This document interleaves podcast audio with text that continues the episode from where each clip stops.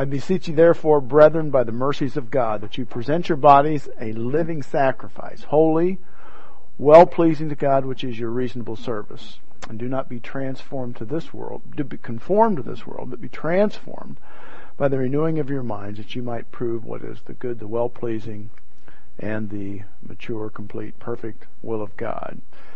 Be anxious for nothing, but in everything by prayer and supplication, with thanksgiving, let your requests be made known unto God. And the peace of God that passes all understanding shall garrison your minds, your so, my, souls and minds in Christ Jesus. Uh, fear not, for I am with you. Be not dismayed, for I am your God. I will strengthen you. I will help you. I will uphold you with my righteous right hand. Let's take a few seconds tonight for spiritual preparation, confession of sins. Uh, it's something that we do routinely. It's a remarkable uh, mechanic for us. It puts us uh, back in fellowship. It allows us to um, be spiritually productive. Uh, also um, allows uh, God the Holy Spirit to be able to uh, assist us, reveal truth to us uh, and the truth that we hear helps it helps us to um, categorize it, file it, remember it, and apply it later on. Therefore, that's why it's so important for us to uh, keep short accounts, confessing our sins, so that our spiritual life is effective. So let's take a few seconds, closing our eyes and bowing our heads, and then I'll open us in prayer.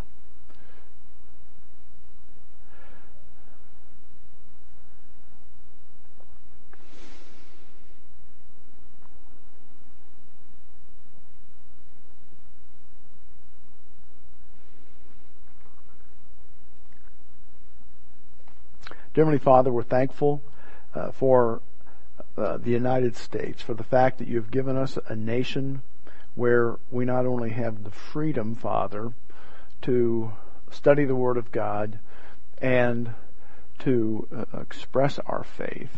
In other words, we have freedom of religion. We don't simply have freedom of worship, but we have the opportunity to live what we believe.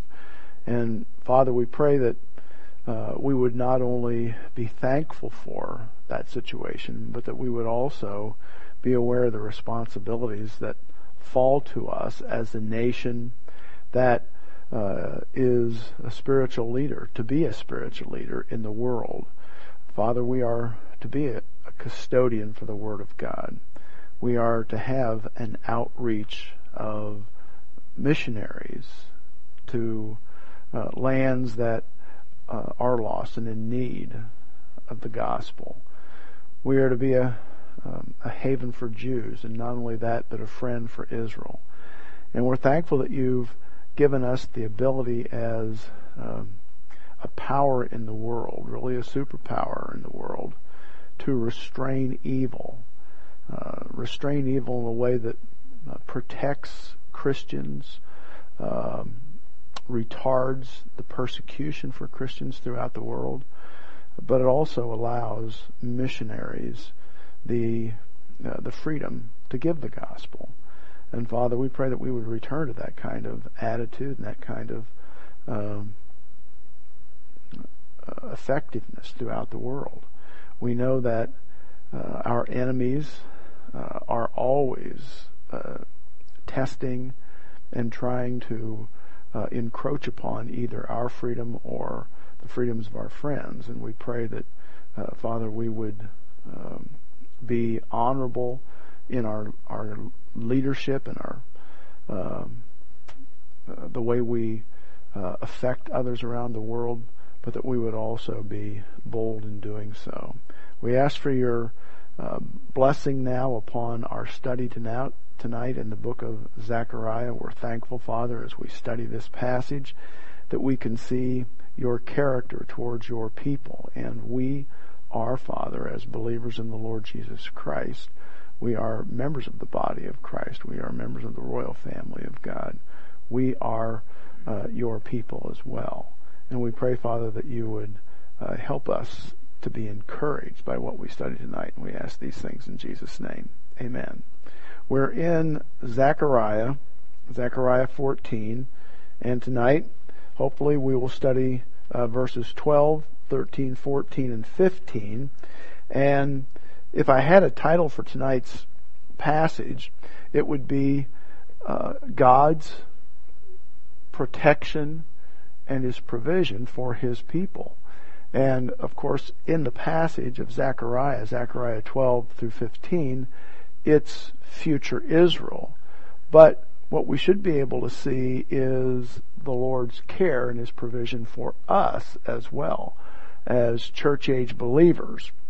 And uh, tonight we're going to see several words that are um, quite dynamic, and I hope to be able to visit the use of those words in several other passages uh, in the Old Testament. And, but in each one of them, it demonstrates the fact that the Lord uh, is not uh, bound by um, res- certain uh, by restraints, but He is able and free to uh, act and provide uh, for those who who love Him and who are obedient. Um, tonight we are in Zechariah 14, and we will be studying uh, verse 12. Here, Zechariah 14:12. But let me read the, through the passage and then give a little bit of an introduction. And our passage begins with, "And this shall be the plague." We finished verse 11 speaking of the fact that Israel was no longer under uh, a, a judgment. And when we get to verse 12, we probably need to rework our chronology because verse 12 uh, pro- uh, should be up below uh, verse 7. And we have verses 8, 9, 10, 11 are sort of a parenthesis. Now, there are those who would say that verses 12 through 15 are a flashback, and that's fine. It's however you want to view the chapter. Um, but verses 12 really pick up from where verse 7 uh, finished. And so verse 12 says, And this shall be the plague with which the Lord will strike all the people who fought against Jerusalem. Their flesh shall dissolve while they stand on their feet. Their eyes shall dissolve in their sockets, and their tongues shall dissolve in their mouths. And we'll come back and see what this word dissolve means. 13, it shall come to pass in that day, and Zechariah continues to give us this continuity, the unity of in that day during the time, during end times, during the, the end of the tribulation, that a great panic from the Lord will be among them. Everyone will seize the hand of his neighbor and raise his hand against his neighbor's hand. That's not very clear. We'll um, give some clarity to that. Judah, uh, verse 14. Judah also will fight at Jerusalem, and the wealth of all the surrounding nations shall be gathered together, gold, silver, and apparel in great abundance. Such as, such also shall be the plague on the horse and the mule, on the camel and the donkey, and on the cattle that will be in those camps. So shall this plague be. Word plague used three times in this chapter, in this actually, this passage. And therefore we get this distinct impression that there is a divine uh, intervention here in a very significant way. And we'll pick up the word plague and how it's used. But one of the things that I'll, I'll add just before we move on, we often have a discussion uh, by those who study end time events, um, the tribulation, um, revelation, and one of the uh, discussions revolves around um, when John was discussing the actual events in Revelation, and he sees um, certain uh, events. Does he see them from the standpoint of uh, his time, or does he actually see them as future um, advanced events that have um, advanced technology? And uh, there are excellent theologians and scholars on both sides.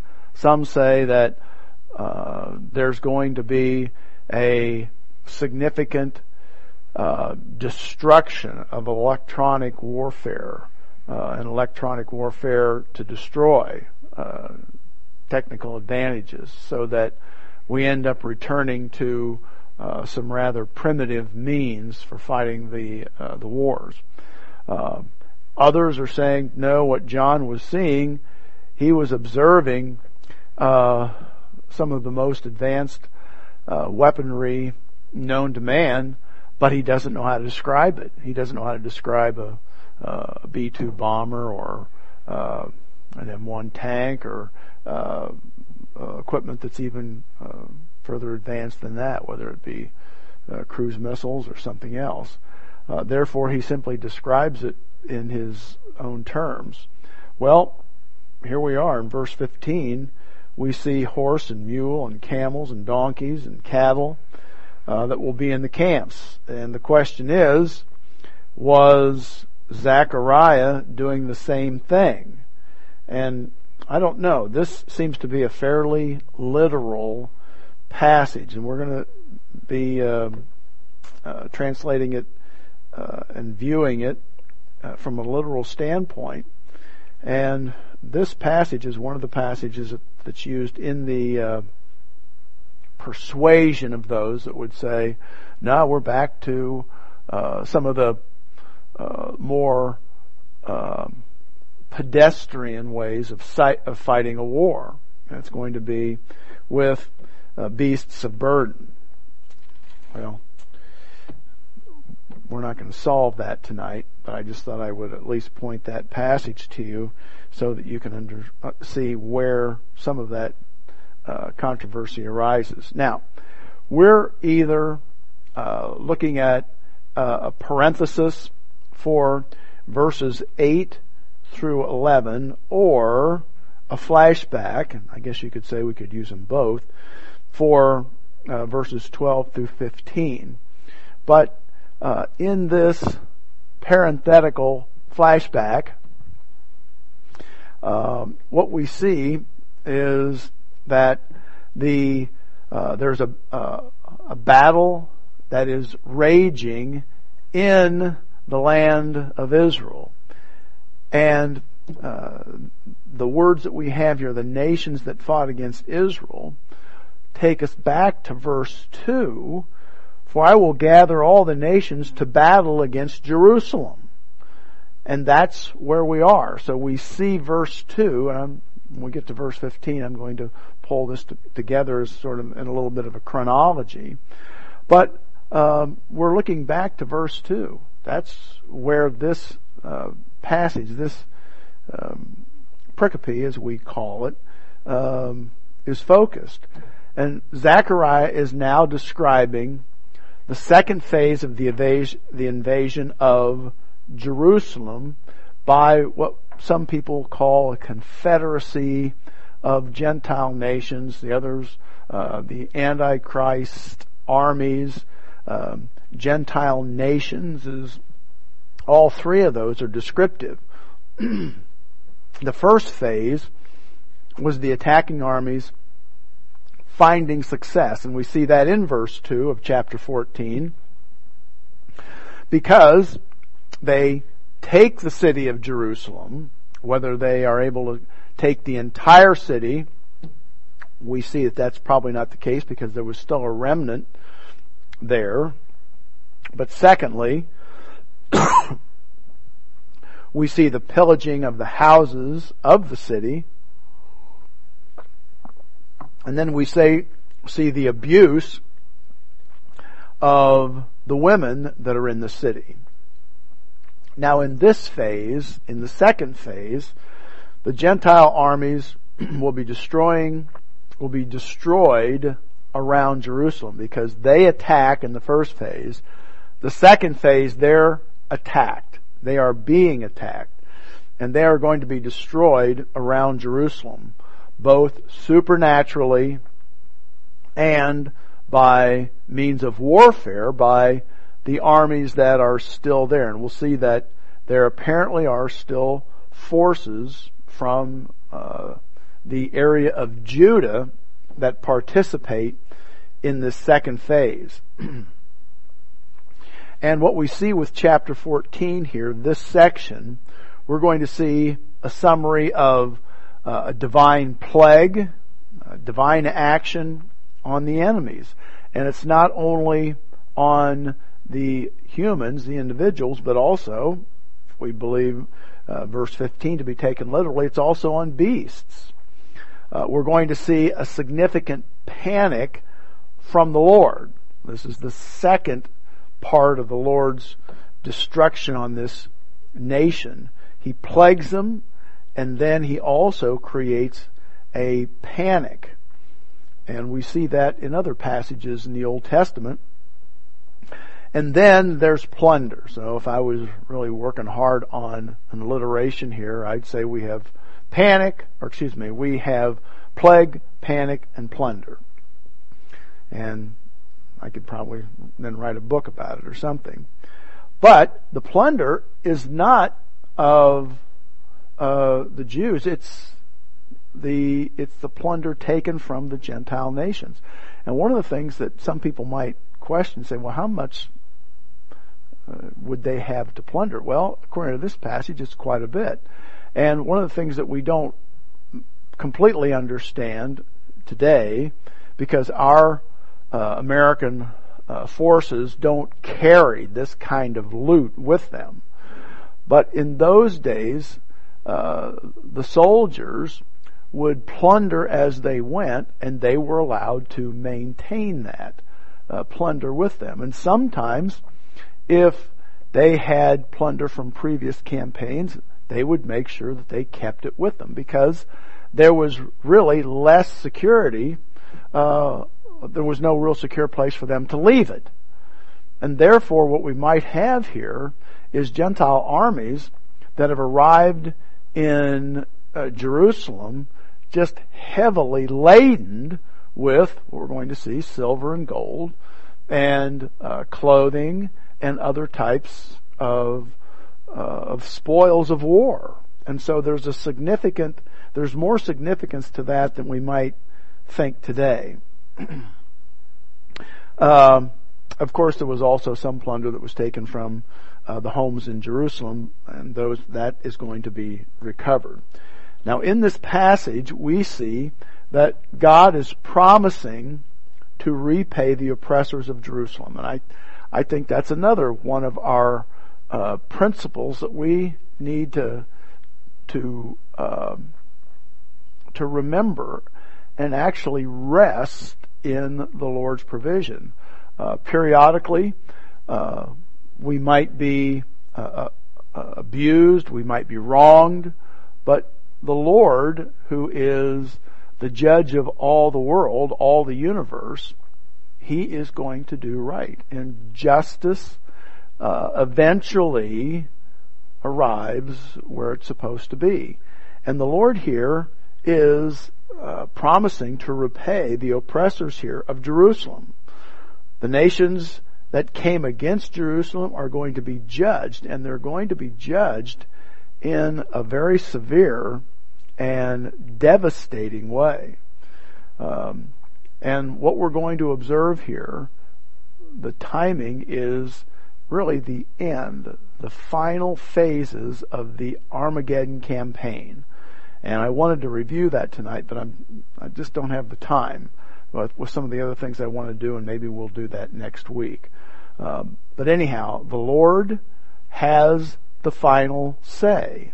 And the Lord is going to not only devastate, but destroy the nations that oppose Israel, that oppose his people. Now, in verse 12, verse 12 says, And this shall be the plague with which the Lord will strike all the people who fought against Jerusalem. Uh, remember that it's the Lord that brought these nations to Jerusalem and he's brought them there for destruction. God is in control of these things. Uh, anyone at that time uh, might be wondering, how can the Lord stand by and, and allow this to happen? Uh, how is it possible that we are being oppressed by all these nations of the world? Uh, does God not care? Uh, does He not know what's happening? And the answer is, He is causing it. He is in control.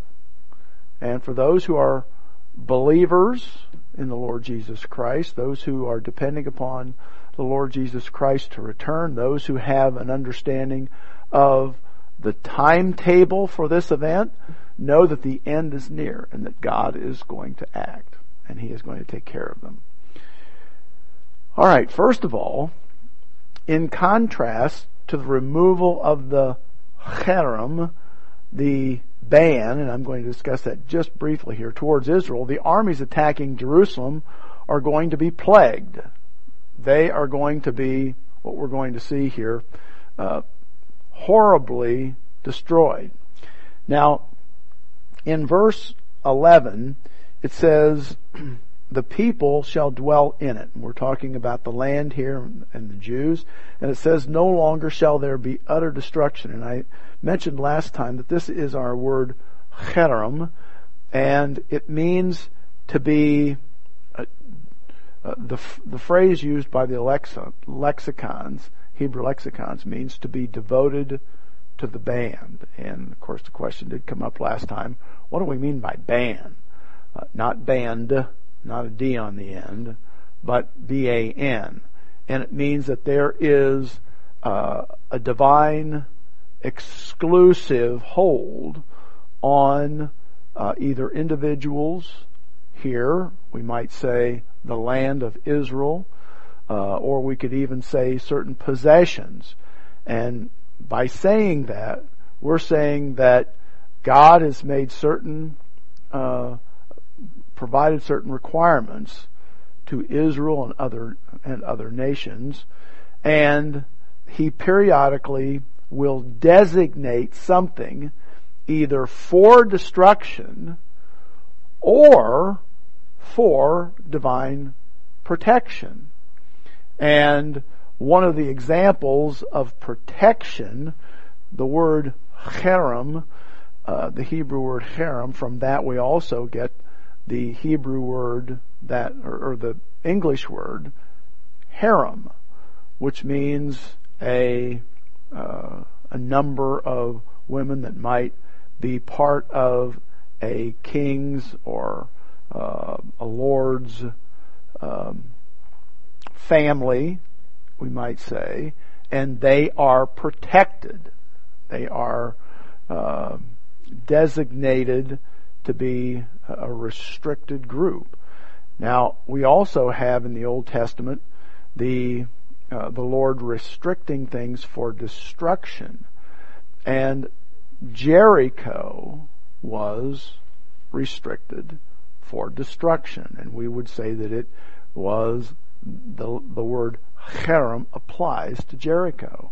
And we know that because uh, Achan violated that restriction by taking something from Jericho. And when uh, Joshua finally determines the Lord's assistance who had violated this cherem, this band, uh, then Achan was destroyed as well. And so, uh, what we see here is that uh,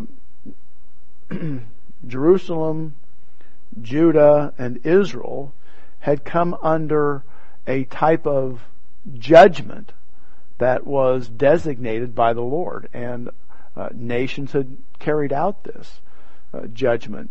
Um, Assyria, Babylon had done so, and then finally Rome, destroying the nation. And so we see here in verse 11 that they are no longer under that destruction. They are no longer under Cherem here. But Jerusalem shall be safely inhabited. Now, on the other hand, this shall be the plague which the Lord will strike all the people who fought against Jerusalem. So we have, in sharp contrast here, to the absence or the removal of Cherem, um, that that was uh, applied to Israel, we see that the people who have persecuted and tormented Israel will be inflicted with a plague. Now, the Hebrew word for plague, and it's translated different ways uh, by English versions and throughout the Old Testament. But it can mean blow, it can mean slaughter, it can mean plague, or it can mean pestilence. And uh, we do have the word used in Exodus for the plagues that occurred to Egypt. in fact, I think I have that here. Uh, every strand, uh, however, every standard English translation in this passage uses the word plague. Uh, the translation plague, I think, fits the context. Um, so the, the context validates those translations because what we're going to see, uh, the plague results uh, in extremely horrible physical destruction. The description that we have here in the context is truly horrible. It's not merely a malady or a pestilence. Now, uh, the same word is used for the plagues against Egypt, and in Exodus 9:14, and we're also going to see the same word used of the destruction of the recon team that gave a bad report. Uh, in Exodus 9:14, I remember when we were going through Exodus, uh, I translated this not so much as a plague, but as a blow. And you can see that these were blows that were provided by God against Egypt, one after another, until Pharaoh finally uh, got the message. And some of them could be described as plagues. There were boils. Others could be described as pestilence uh, and others could simply be described as uh, hardships that were uh, brought against them.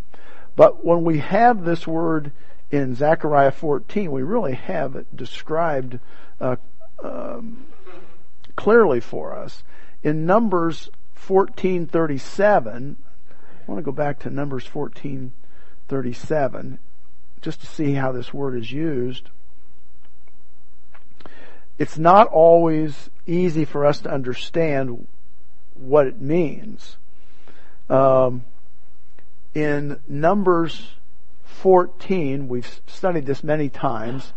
Um, there were the, the reconnaissance team returns, and only Caleb and Joshua give the proper report. Uh, the others, the other 12, give what was called a bad report. And because they gave an evil report, they're going to be destroyed. Verse 36 in Numbers 14 says, Now the men whom Moses sent to spy out the land, who returned and made all the congregation complain or grumble against him, Moses, by bringing a bad report of the land, those very men who brought the evil report about the land died by the plague before the Lord. Now, all we have here is the plague, and we have no idea what it was. So there's no real description of it.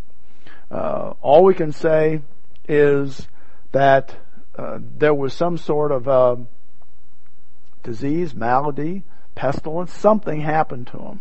We simply don't know what it was, but there's the word used. The same word is used referring to the Philistines in 1 Samuel 6, 4 and this is a little bit more of a uh, a uh, a passage that helps us with the understanding of the word. I just like to always do a little bit of a word study to try to determine how the word is used. And I think it's also enjoyable to see how it's used. But you'll remember that uh, when Eli was the uh, the priest for Israel, that his sons took the ark out to fight a battle, thought that it would bring them good luck, and instead of bringing good luck, the uh, the army, the Israeli army, was destroyed, and the ark was taken uh, captive. Um, it was seized by the Philistines, and they took it back down to their uh, five-state um, nation. And it wasn't long before they wanted to get rid of it because their god Dagon uh, was being not only was he uh, bowing down to it, but there were plagues we would say, within uh, these cities. And in verse, in uh, 1 Samuel 6 4, uh, 1 Samuel 6 4, uh, well, let me just begin here in verse 1. Now the ark of the Lord was in the country of the Philistines seven months, and the Philistines called for the priests and the diviners, saying, What shall we do with the ark of the Lord? Notice they have it uh, properly identified. It's not just the ark of Israel's God, it's the ark of Yahweh. Tell us how we should send it to its place. In other words, we want to send it right back where it belongs. Well, one of the problems that they destroyed uh, the location where it was, and there's going to need to be another place found. Uh, Shiloh was destroyed, uh, and it's going to actually rest at Nob uh, when we finally get it back into Israel, but it's going to take a while to get there.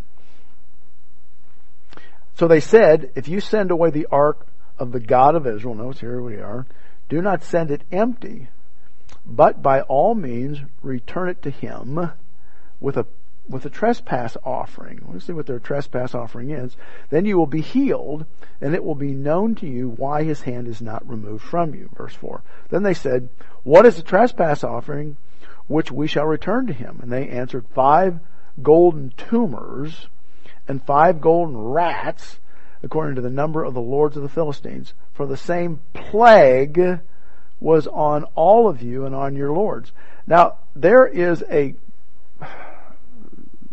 um, quite a, a discussion, study, or um, really not an argument over what this plague is. There were definitely rodents that plagued them. They were overrun with that. But the fact of these tumors, you know, some uh, very humorously, with sort of a tongue-in-cheek, say that well, we think they were uh, hemorrhoids. Well, there's really not a lot of of uh, original language support for that. Um, it's certainly possible, but these tumors appear to be something that is affecting their skin, and they had maybe a particular shape or form, and so they make those tumors, uh, uh, forms of those tumors, which I find this to be quite interesting, is that they have these golden tumors and then golden rats as the trespass offering. But here is it's how as how it's used here. Uh, the extent of the plagues exceedingly more severe in Zechariah's time and in his prophecy uh, than in 1 Samuel, but it seems to be a physical disease, not a pestilence. Uh, six here, the word is used by David describing his and Israel's plight in 2 Samuel 24.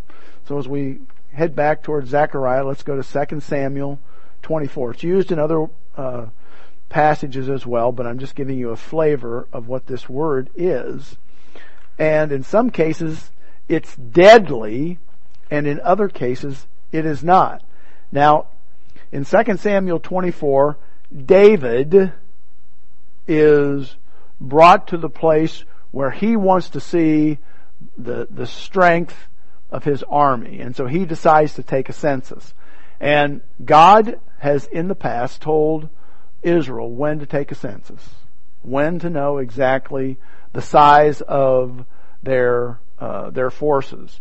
But David here, if we go to Second Chronicles, um, Second Chronicles, uh, towards the end, I think it's 24, we see that he is led to do this by Satan. In other words, there's a temptation here that leads him to do this.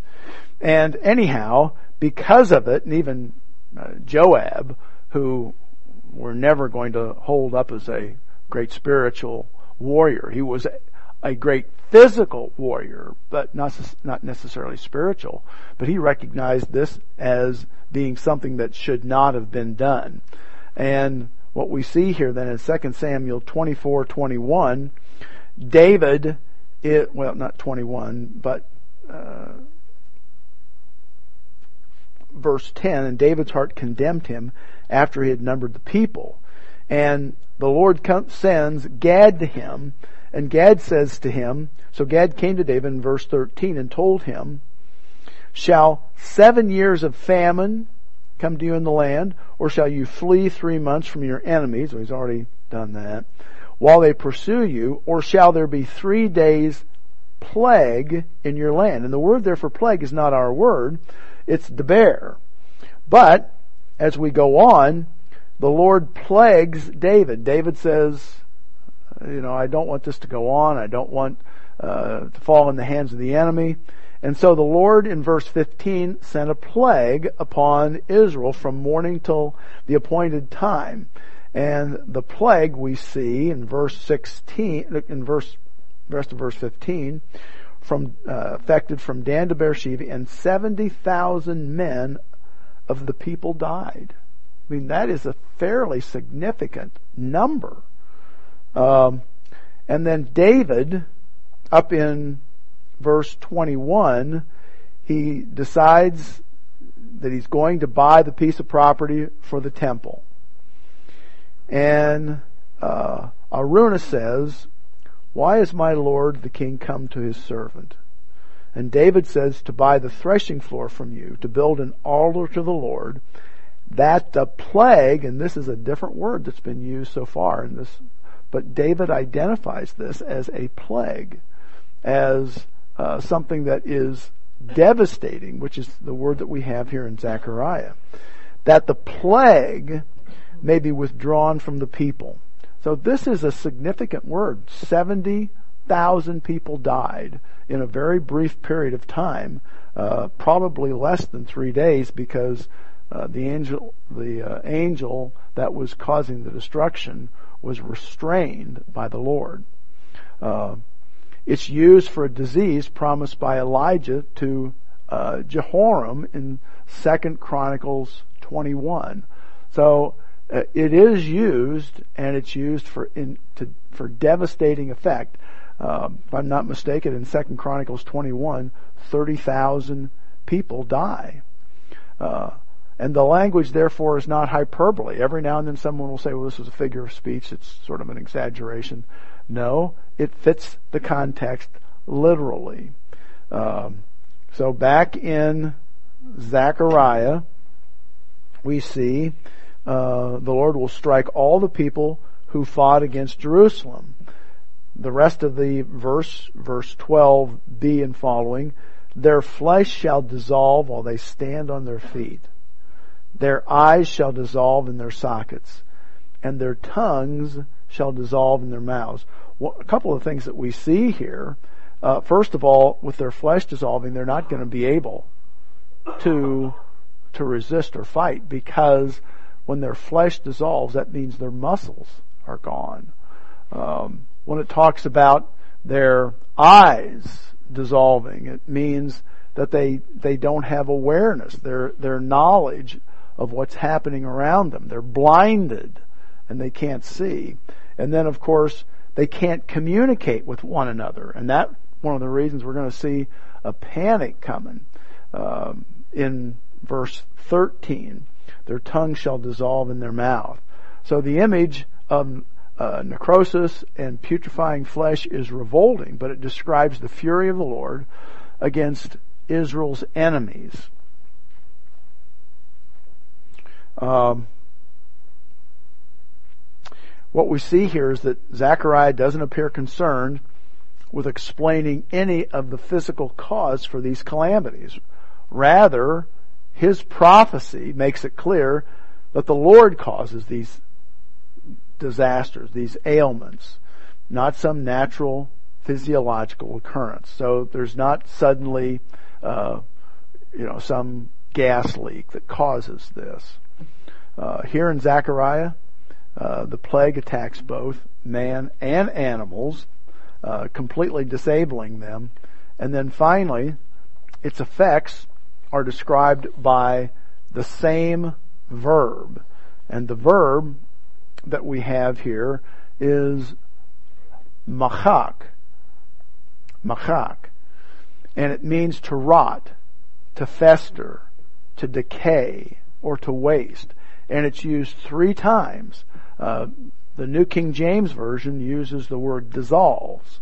Um, I think the New American Standard Bible uses rot, uses the word to rot.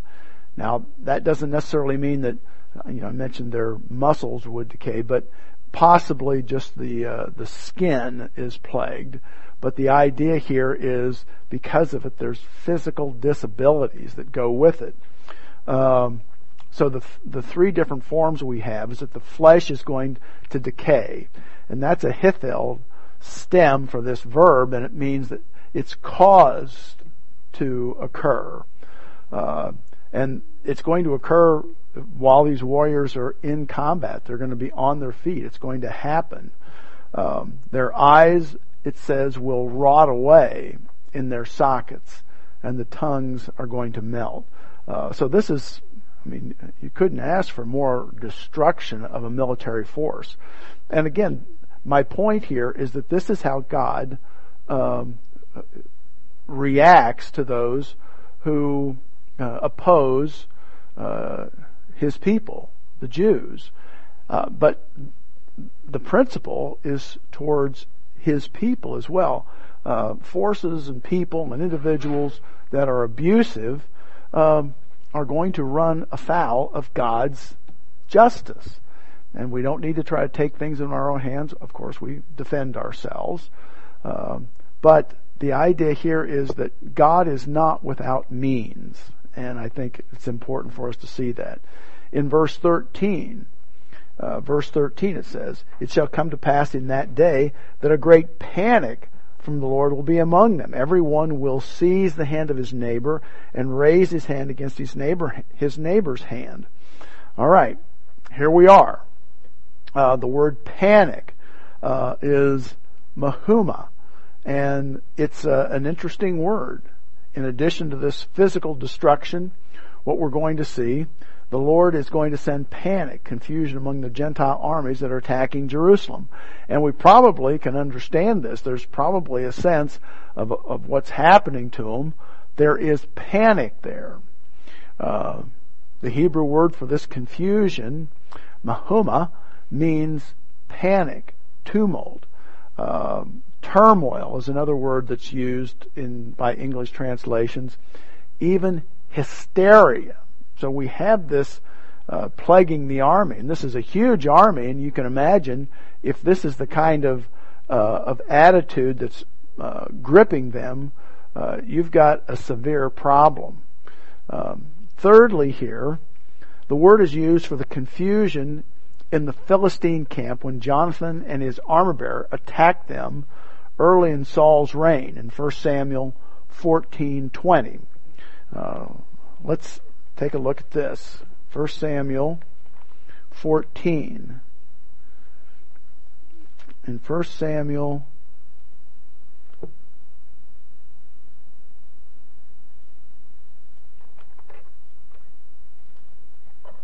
Fourteen.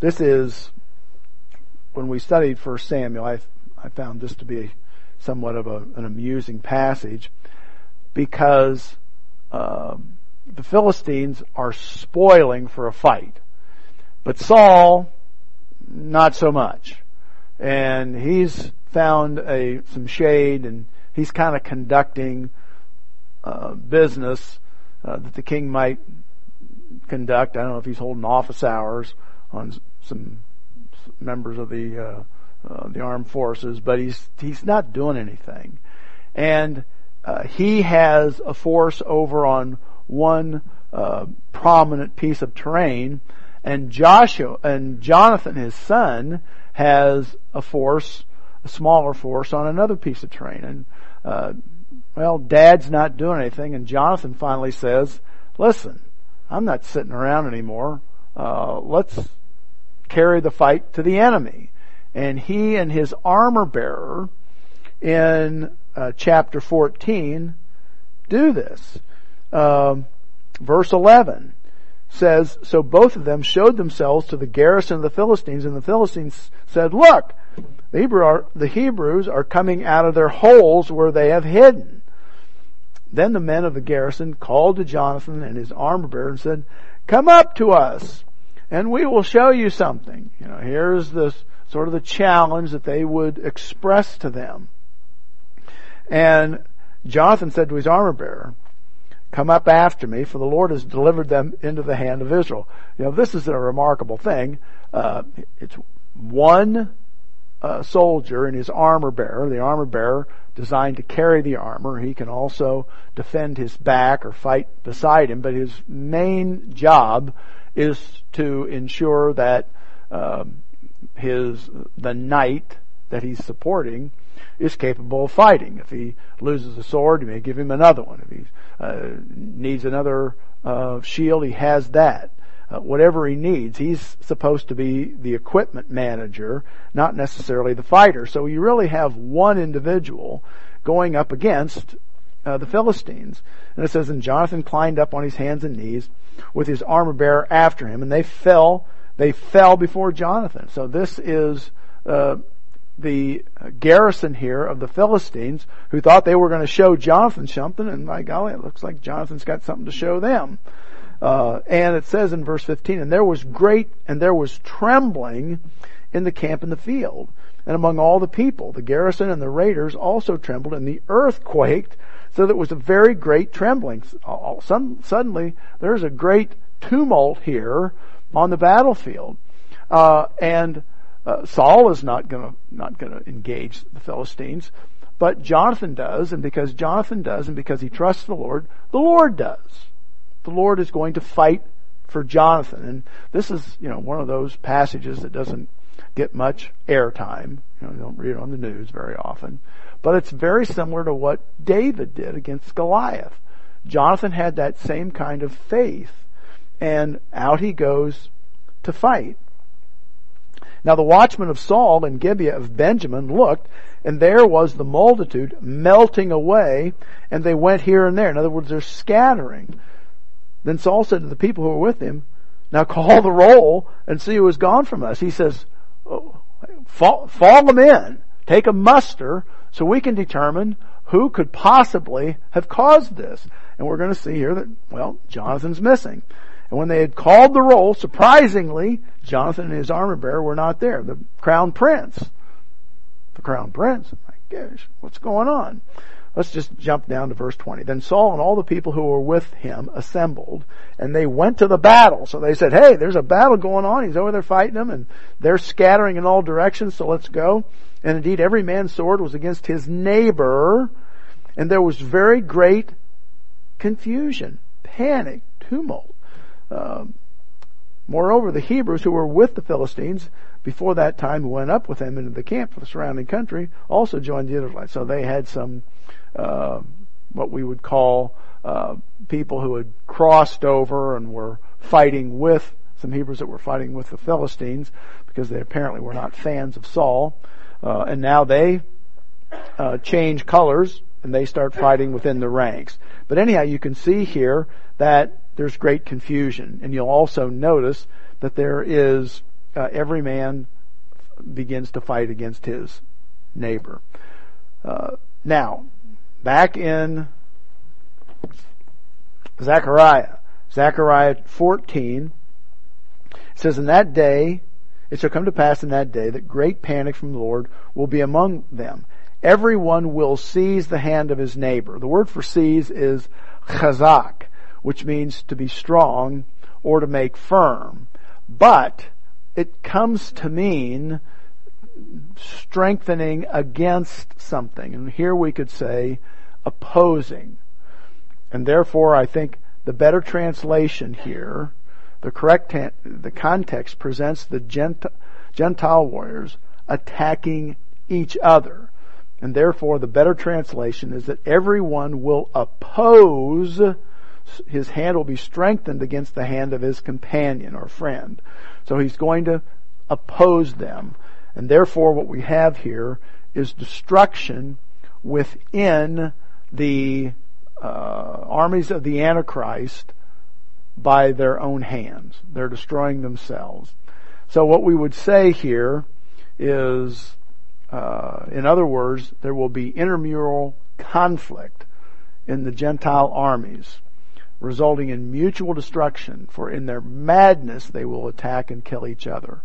Uh, one of the greatest uh, uh problems within a military force that really bears not only on physical uh, destruction, but also morale is what we often call fratricide. And I, that was one of the one of the problems we had in Desert Storm.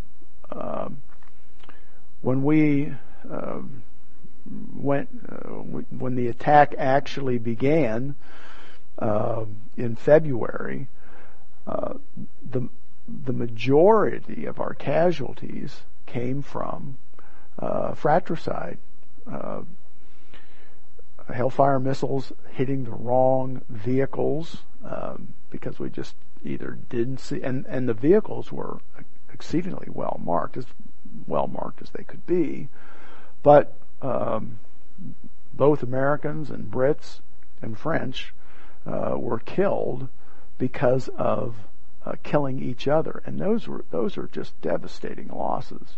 And so here um, is one of, and the reason I know that is because I was there in Riyadh and the central headquarters uh, with uh, uh, not only the um, uh, central command, but also with the um, the Arab forces, and that was you know the big talk is all the effort we made to prevent fratricide that was occurring, and as I was just saying, it's something that can be a, a real significant problem. Uh, now, verse 14.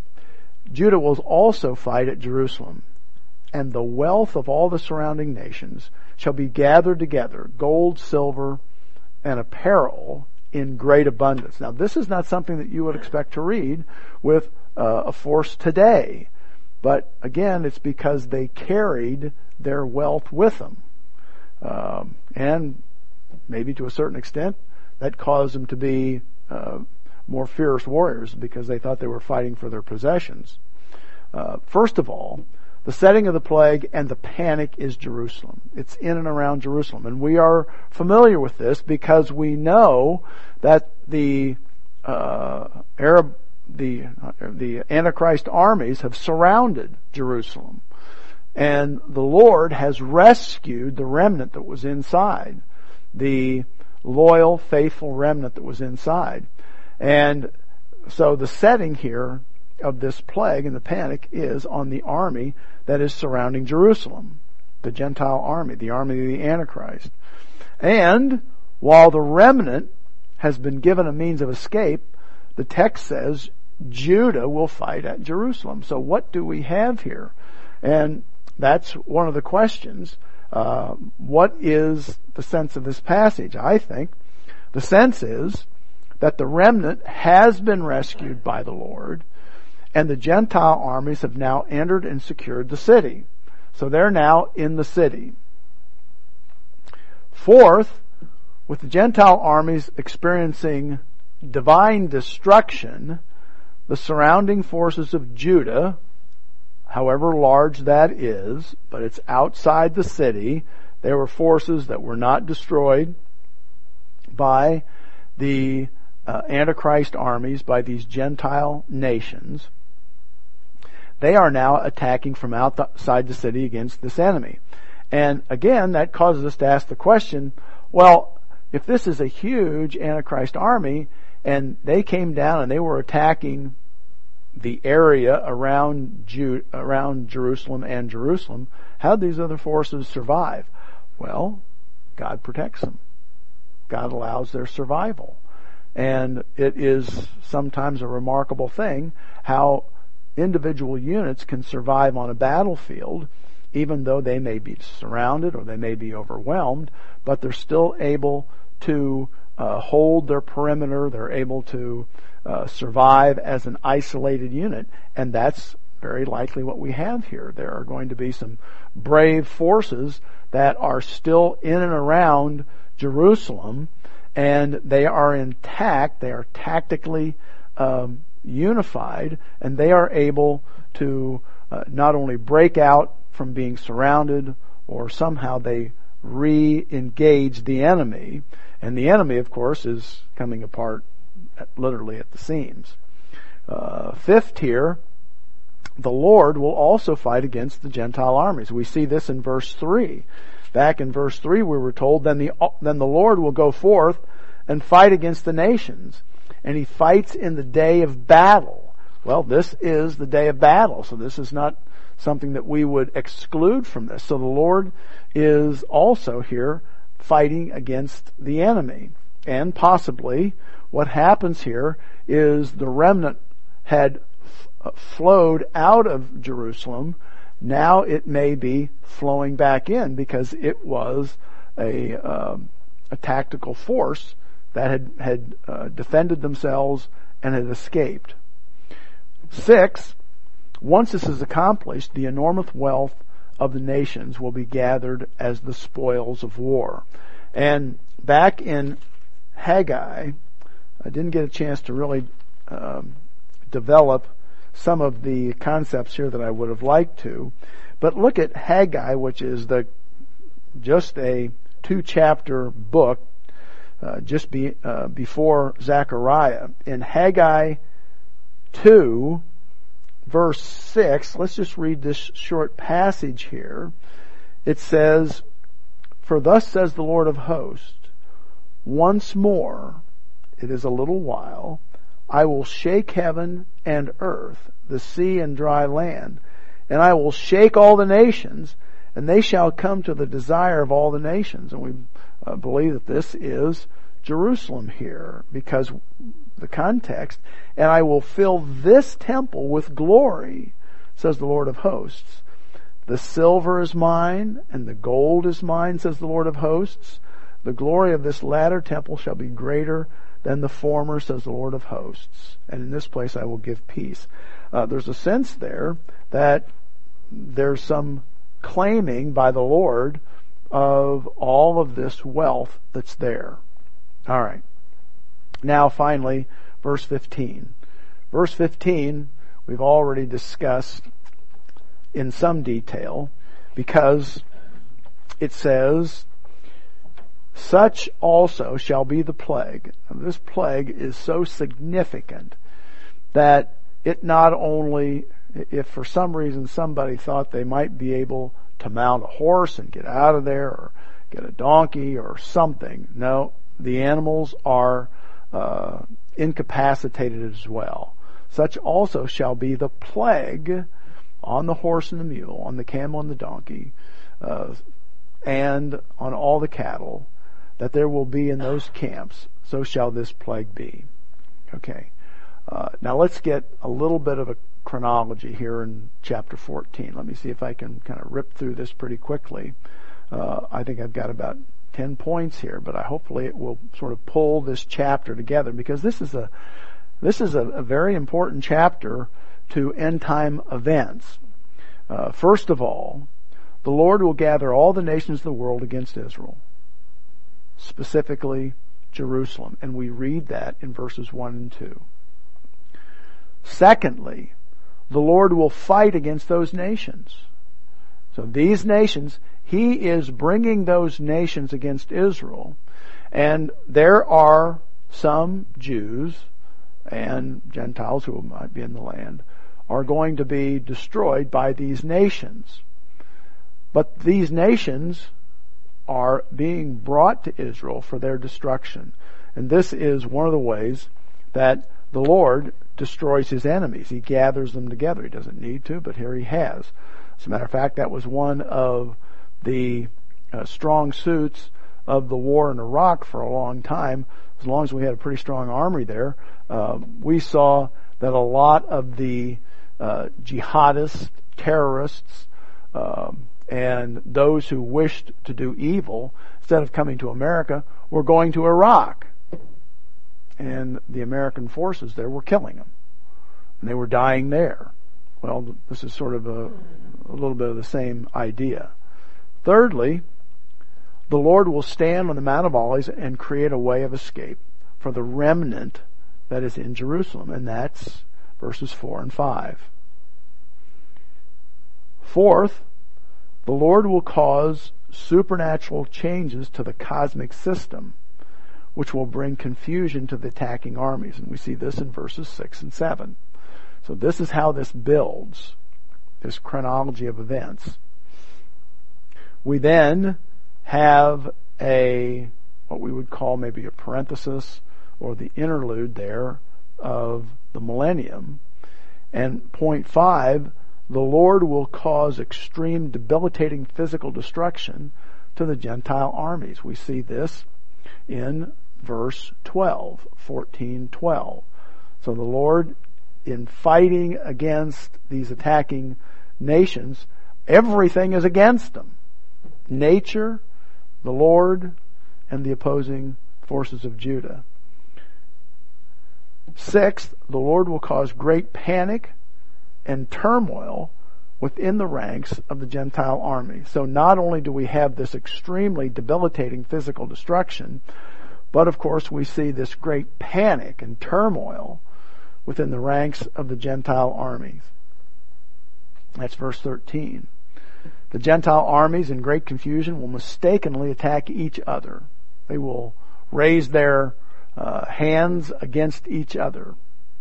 And of course the word here, uh, uh, yad is the word hand and it means power, strength. So they're fighting each other. And that's also verse 13. Uh, point 8, the forces of Judah will attack the Gentile armies who are besieging Jerusalem. Those that now are falling apart um, and are in a panic. These forces of Judah in verse 14 are going to attack the Gentile armies. So they come now in the attack. Verse 9, or point 9, the wealth possessed by the invading armies will be taken by Israel.